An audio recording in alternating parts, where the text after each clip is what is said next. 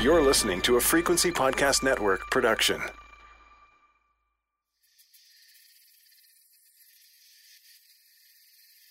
I walk my dog dark and early every morning. I stay on the main road. The owls hoot in the deep forests on either side of the street. The trails are pitch black, and I've had one too many morning bear encounters. On the road, there are some streetlights and very little traffic. In the still of these morning walks, the missing men are in my thoughts.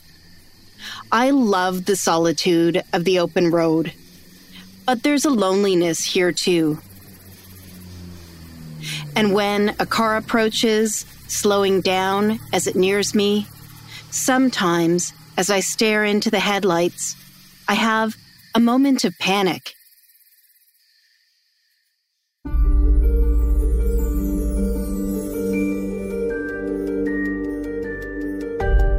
Laura Palmer.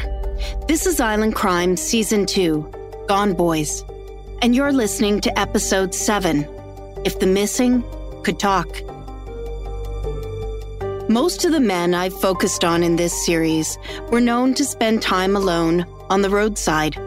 I've been able to spotlight a handful of cases, but I'm only scratching the surface. As I gather information about the missing men, I'm looking for elements that could tie their cases together. But I'm also aware of how different each of these men are, how their circumstances are, in many respects, quite varied. And so, while I consider their disappearances as a whole, I'm also intent on keeping the focus on these men as individuals. Victims are too often overshadowed by the offenders, especially in serial situations. And it seems to me these men, men who are officially only classified as missing, who we may never know whether they are homicide victims or not, are even more invisible.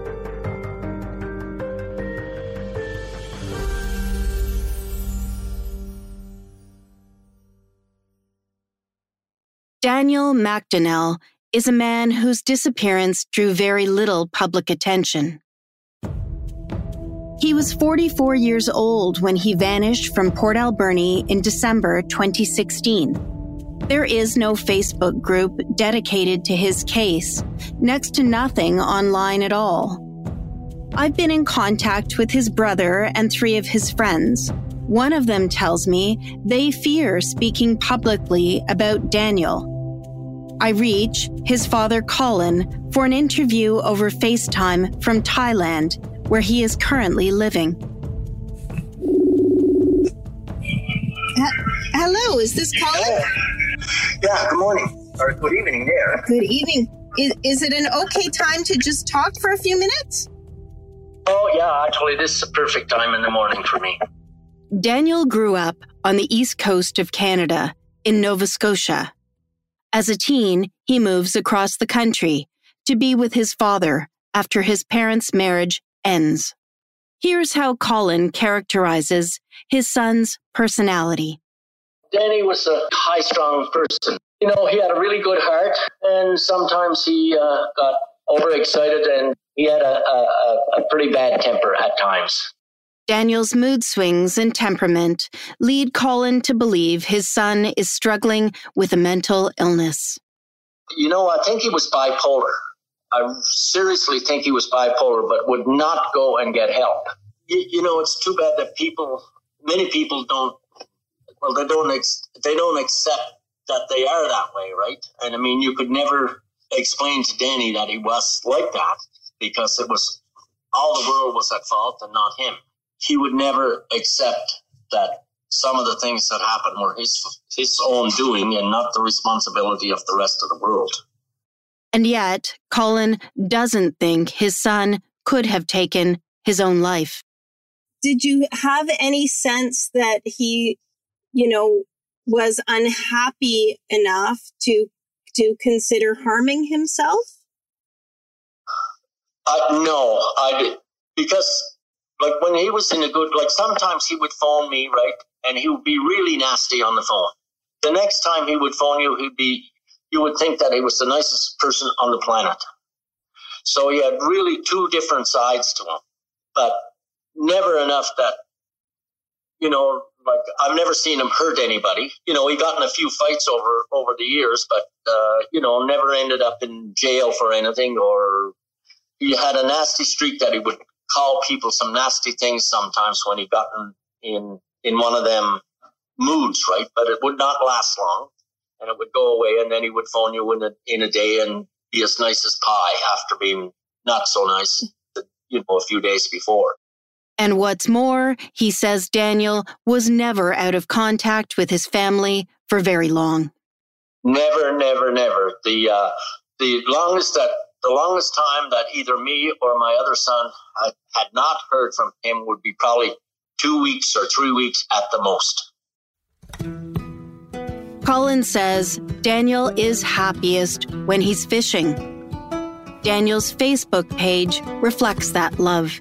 There are pictures of Daniel smiling on boats, out on the water, on the deck with a haul of fish. Daniel buys a commercial prawn fishing boat in Port Alberni. He will later sell the boat. Colin believes Daniel sold it to the fish plant. Missing men Brandon Kearney and Ian Henry were once employed at the fish plant in Port Alberni. I wonder if they knew each other I ask Colin if the names are familiar to him. He tells me they are not. Just before he goes missing, Daniel's life is up and down. After that, he bought a commercial fishing boat for for uh, a prawn fishing boat in uh, Port Alberni. Then he sold that. I don't know why, because uh, he loved fishing, and he spent he spent most of the time after he got kicked out of the union, he spent most of his time on commercial fishing boats. Yeah, and he got tied up on drugs for a while. And then just before he went missing, he returned because we had a house in Nova Scotia. We lived in um, on Kennedy Street in Nanaimo for many years. The uh, and then when when my uh, um, when my wife died, then I moved back to Nova Scotia where my grandkids and family were he uh, built a house there. So the year that he went missing in 2016, he came back and spent a couple of months with me and Chad, my other son. And uh, he wasn't getting along very well then. And then he went back to British Columbia and went back on a fishing boat with uh, with the native Indians there. A little context is likely helpful here. In Canada, on both coasts, there has been significant tension between indigenous fishers and commercial fishermen like Daniel. At the time I interview Colin, those tensions are extremely high on the East Coast in Daniel's home province. Angry mobs swarm and ransack a lobster pound used by Mi'kmaq fishermen. A massive fire destroys the building. All this is in my mind as I listen to Colin telling me he believes Daniel's disappearance may have been a result of a conflict between his son and indigenous fishers on the West Coast. What I seriously think happened to Danny, and so does my other son, because uh, Chad was talking with, with Danny, I think, a couple of days before before the fishing trip was finished, and he was in an argument of some kind with the natives aboard the boat, right? And Chad, my other son, said, "Danny, you can't be doing that. You can't be saying that things like that to the natives." The uh, and that was the last time my son spoke with him, and that's the last time anybody heard from him. Colin believes his son may have gotten into a fight with fellow fishermen, and that his life could have come to an end out on the water. The investigating officer in Daniel's case has not agreed to an interview with me. But Daniel's father says the RCMP do not believe Daniel came to harm out on a fishing boat. I wish I could turn back the clock, speak to these men, really understand what is happening in their lives before they're gone. In this series, you've heard voices of family, friends, community members, legal authorities. But missing, truly absent in all of this, are the voices of the men themselves. Men on the margins, struggling with trauma, addiction, mental health, and poverty, have become increasingly invisible.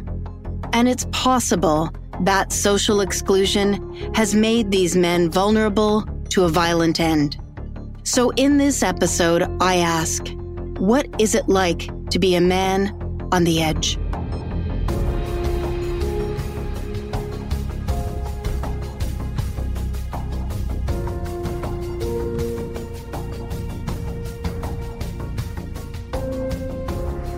Meet Jake. Sure. Uh, my name's Jake Thomas. And Josh. I'm Josh Bahari. Today, they are helpers, using their own hard earned experiences to lend a hand up to other men. Oh, I participate with Forward House in community outreach where we just go and just connect with people, give people a little support just to show them that there's people out there that are thinking about them, I guess. And yeah, I sort of a facilitator in a way and peer supporter. I'm the project coordinator for Heads Up Guys, which is a men's mental health website. Uh, I've been a mental health advocate for a long time, and I became one after having my own experiences uh, with depression. Jake lives here on the island. Josh is in the lower mainland. Both of them were men who struggled with the kinds of issues the missing men wrestled with before they went missing. I've been accessing the mental health system for, I'm 56, so say 46 years. So my entire life uh, have been in and out of psychiatric care. I grew up on Vancouver Island. I had a, like, uh, was grew up single parent household with six children didn't finish school, got into microbrewing, which I did for almost 10 years and had a really successful career at that, like did really well. And then in my late 20s, I got acutely mentally ill and uh, my life sort of unraveled. So I was in my last year of university. At first, I was just starting to get much more stressed out and nervous, but everything just started taking extra weight, and I was really worried about things all the time. And then I noticed like my mood started to go up and down. But at first I just thought, oh wow, I'm having like a really like moody time now. I didn't think of anything like more serious going on. So I kind of just ignored what was happening. Yeah, things just continued to get worse. And I continued to like hide what was going on from everyone around me, um, which is like the worst thing you can do basically. I just felt like I didn't want to look weak or didn't want to look like I couldn't handle things on my own. I've asked both of these guys to open up about their own experiences. Well, for me, I was living with my wife and kids. Um, I was stay at home with the kids. I stop interacting with my family. I start going on missions, like I uh, and just stopped sleeping and started experience mania and it just it caused upheaval in my family. I landed in hospital. This is just one time. Got arrested under the Mental Health Act at urgent care here in Parksville because they thought I was high on meth. It's so it's like it's very difficult to remember those things. Like when you're mentally ill and when you experience psychosis and stuff and are really wound up and, and stop sleeping, I can just just remember how difficult it was for me to form thoughts and how I felt like I was living in a movie like exactly like I was living in a movie. I thought everything was scripted and the people around me were scripted. And it's horrible. I, I witnessed it in the community every single day. Yeah, things started to get worse. And then eventually that led me actually to trying to attempt to end my life. Um, and I was like incredibly lucky to survive. But in like the aftermath of that, uh, I was actually in the hospital because I sustained uh, yeah, several like very serious injuries. But when my family came to see me, uh, I actually felt like happy for the first time I in I know six eight months, and I was yeah relieved and happy to see them. And that was kind of just like a little glimpse of what feeling normal felt like, um, which I didn't think was possible anymore. These are two very different men, with windows into worlds offering a glimpse into the lives of men I can't talk to. I guess I got to the point where I was wanting to like end the pain that I was in because um, I couldn't figure out how to feel how to feel better, and I was just stuck feeling like a really intense amount of sadness and stress, like all the time, on and off throughout the day. But part of that is also like wanting to to escape and wanting to get away from the world. Everyone suffers loneliness. I mean, everyone suffers the loneliness. That's the probably the worst part of it. I ask both Josh and Jake to reflect on what it is about being a man that can make it harder to get help and easier to fall through the cracks. I think mostly I was just embarrassed. Like pretty much every other problem I'd ever like encountered in my life, of just something I would like think about and try to figure out a solution to. And I was used to trying to do things on my own and doing it that way. And then when it came to depression, like the more you think about it, actually like feeds into it and you can get caught in like a deeper spiral that way. So that's why things ended up getting worse without me being willing to like reach out. A lot of the kind of stereotypes around wanting to look strong or not wanting to look weak. Yeah, like worried about looking weak to my friends. And a lot of that is kind of ingrained in me as part of my upbringing and trying to be like a tough, uh, self-resilient man. It's so you see how people just can fall through the cracks so easily. Like we'll lose track of people for weeks at a time and realize we're the only people interested in where they are. Those close to the missing men have talked about a kind of self exclusion they observed in their loved ones. Like I knew I was starting to like look more tired and I was starting to look stressed out, things like that. So then whenever my friends asked me to make plans, I would just uh, like come up with like a made up excuse. Uh, I just kept telling them, "Oh, I have like a stomach flu. I can't come out." But because of that, like I kept on isolating myself further and further till I wasn't, yeah, like I hadn't seen my friends like in person for like several months actually. And then I imagine like if you're in a more or less urban area too, then it's even probably easier to withdraw and isolate. Like I was ashamed that I was dealing with depression, so I was hiding like everything they just sort of go and you wonder where they've gone and sometimes they come back and then there's the people in the community written in the paper that just go and never come back it's no one really tracks people that i know of you know um, i can see how you can just wander out of a community and never come back. And if your family's not actively connecting with you or friends that actively connect with you it could so easy to just completely fall under the radar you'd think eh? Jake and Josh talked to me about judgment. Judgment of others and judgment of themselves. Uh, in terms of looking at myself, I'd be like, like I'm fit, I'm healthy. Like, what the hell's wrong with me? There must be something wrong with me.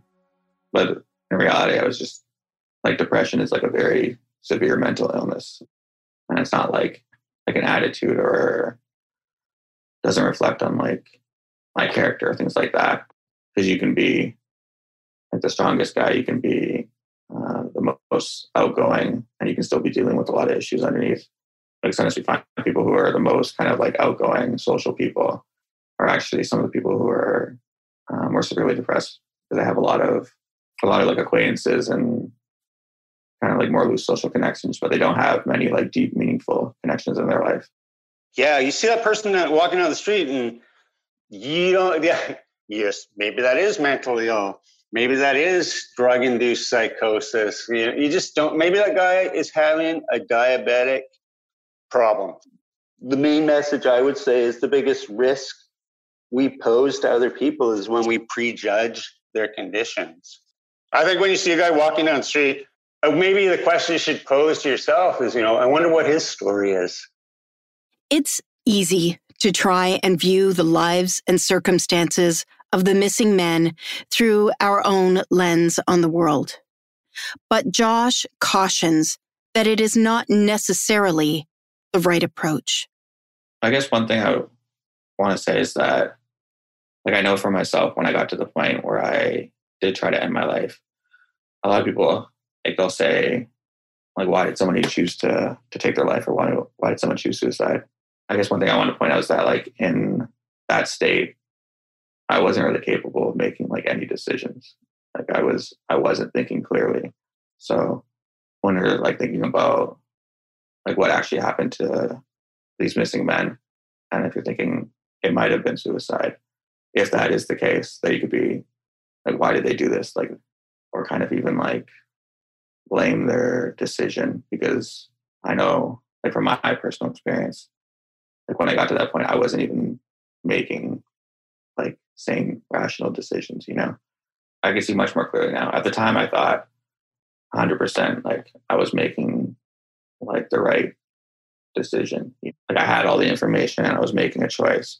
All the information I had and all the thoughts in my head were completely biased and like skewed negatively. Like I wasn't even myself really at that point. And from Jake's perspective, he sees how the mix of addiction, homelessness, and mental illness can lead to a total break with reality itself. A couple weeks ago, we're down under the Orange Bridge, and there's this guy, and it looks like he's had a perfectly made bed, kind of like rectangular shaped, and he's covered up, and he was reading something. And then a couple feet away was another guy uh, constructing a, a pipe out of a piece of a horn or wood or something. I couldn't tell what, and a chunk of metal. And then there's someone else taking apart what looked like VCR motors.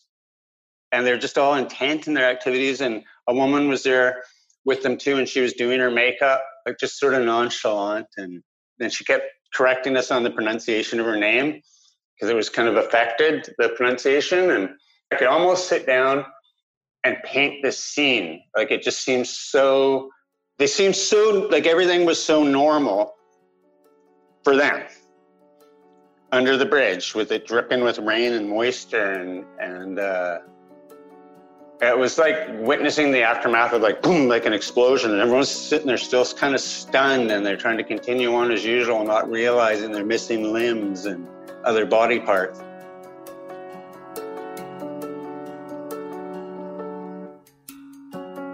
As I gather interviews for the podcast, I speak with the wife of one of Vancouver Island's missing men. I've seen her husband's face on posters on the trailhead where I walk my dog. The picture shows a smiling, likable looking guy. I learn the photo is taken not long before he vanishes. I record a gut wrenching, emotional conversation with her. But a few days later, she reaches out to me. She asks me not to air the interview. It's too soon. I respect that request. Of course I do. But she also tells me she's open to me including the information for context. And here is one of the most important things I want to share from that interview. This man suffered a significant trauma which altered the path of his life. And that is true in many of the missing men's stories. Trauma, like addiction and mental health, is a recurring theme in this series. I'm struck by how this man's life, once filled with promise, took a tragic turn. How a charismatic, well connected, beloved man finds himself frustrated, angry, unable to cope. Now, just gone.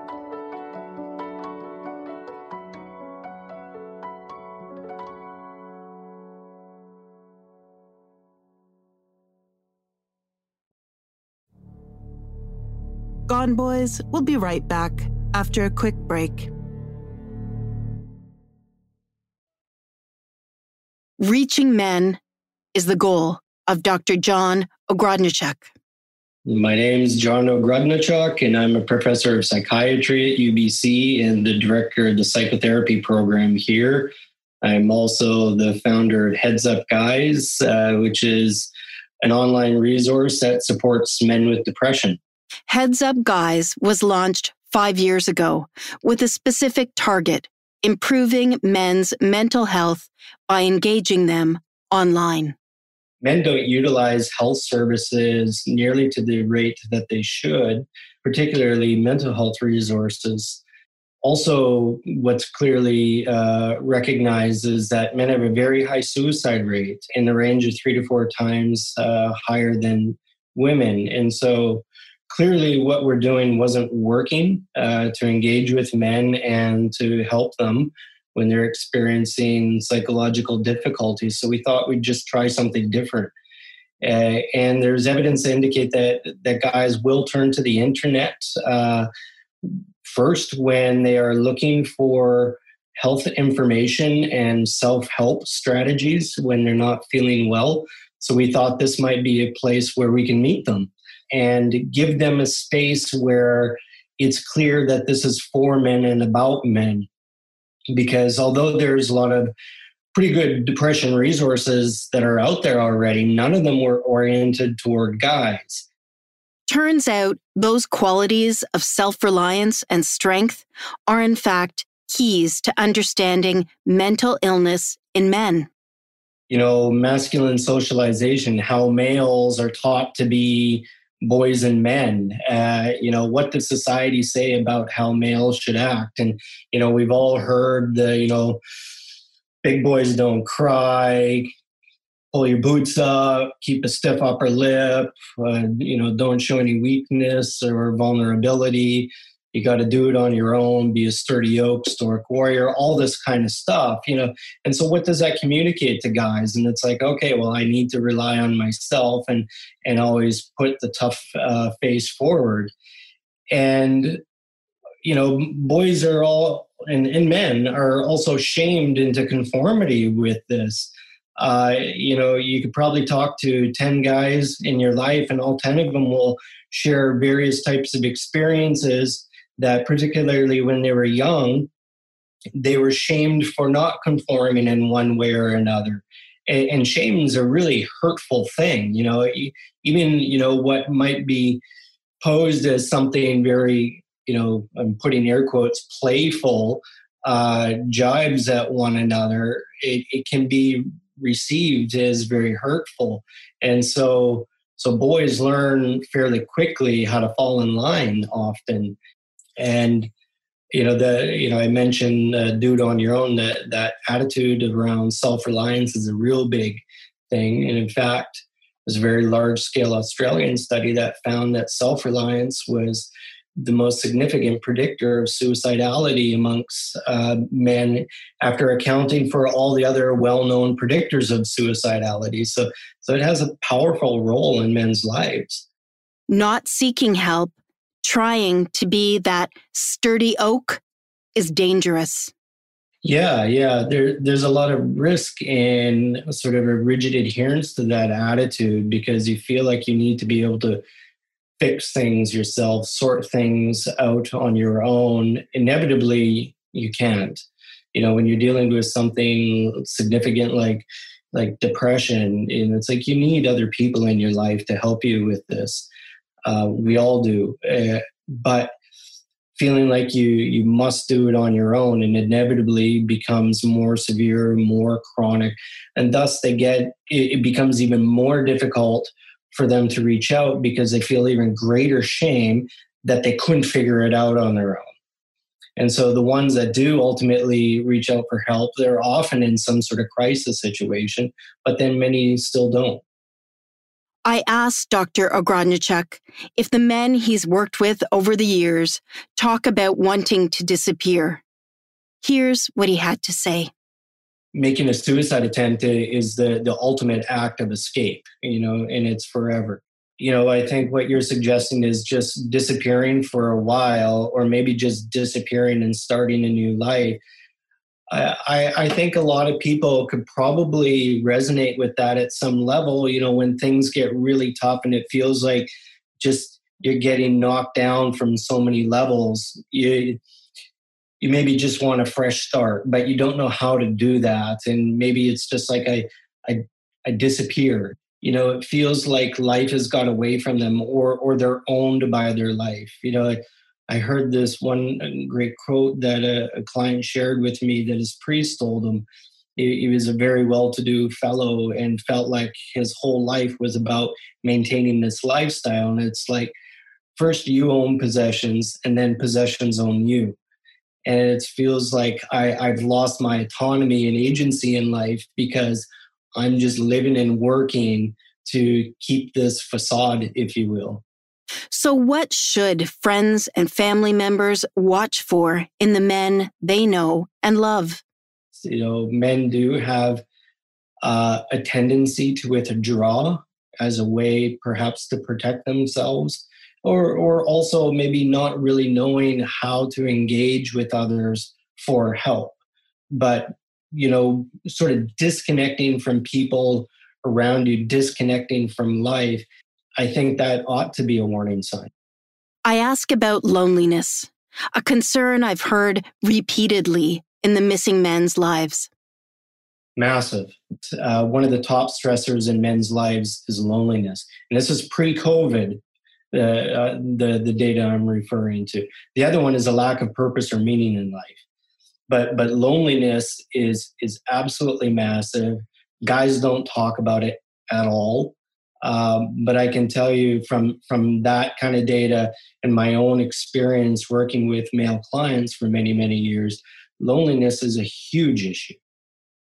One of the other characteristics I hear about some of the missing men is that they struggle with controlling their temper. You know, feeling helpless uh, is a, a real significant primer of of anger. You feel helpless and you want to, you know, sort of express that that anger or rage that that incites in a lot of people. And maybe it's a way of exerting some sort of agency. You know you act angrily uh, at something but also it, it i think often what's contributing to that is a sense of isolation or loneliness that you know you don't have others around you that necessarily sort of understand you. You feel really alone in your sort of existential experience, if you will, uh, I think that could be a, a big part of it as well.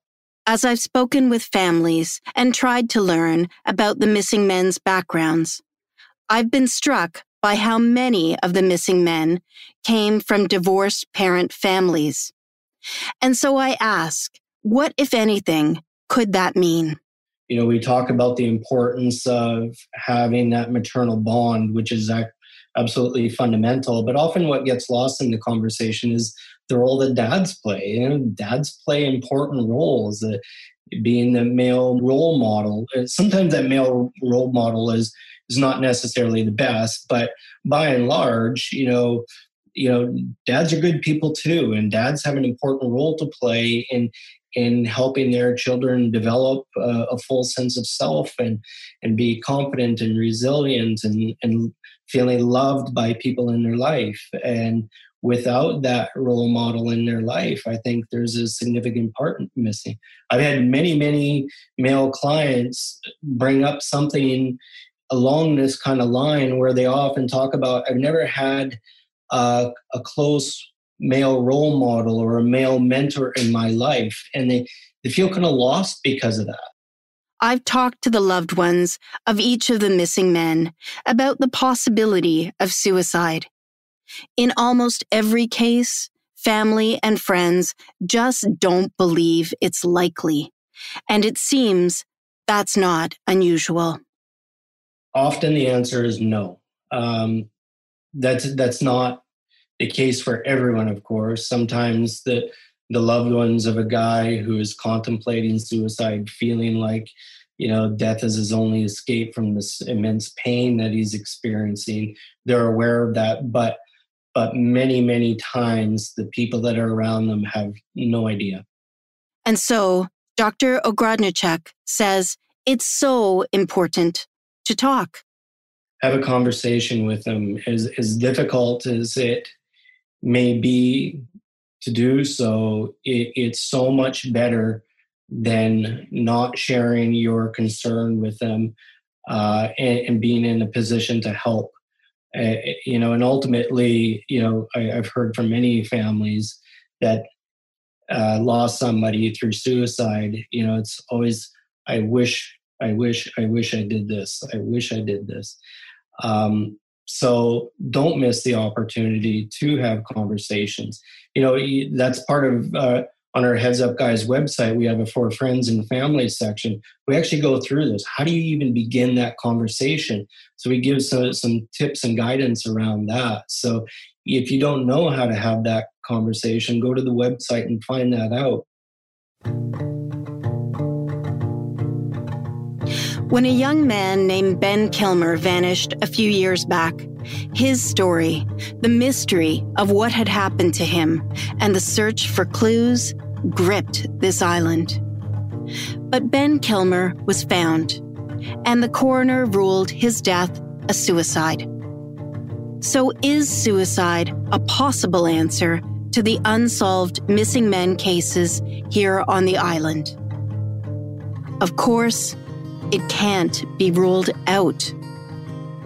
In talking to family and friends of the men, I've been conscious of how lonely and isolated some of these men were in life. If there is a man in your world who's struggling, talk to them. Let them know they're not alone. There are resources out there that could help. Dr. Ogrodniczuk's resource, headsupguys.org, is a great place to start. That's headsupguys.org. Now, for the record, I don't believe suicide is the most likely outcome in any of the cases I've explored in this podcast series. But it is a possibility, and frankly, I would have felt irresponsible to not address the issue in the context of this podcast.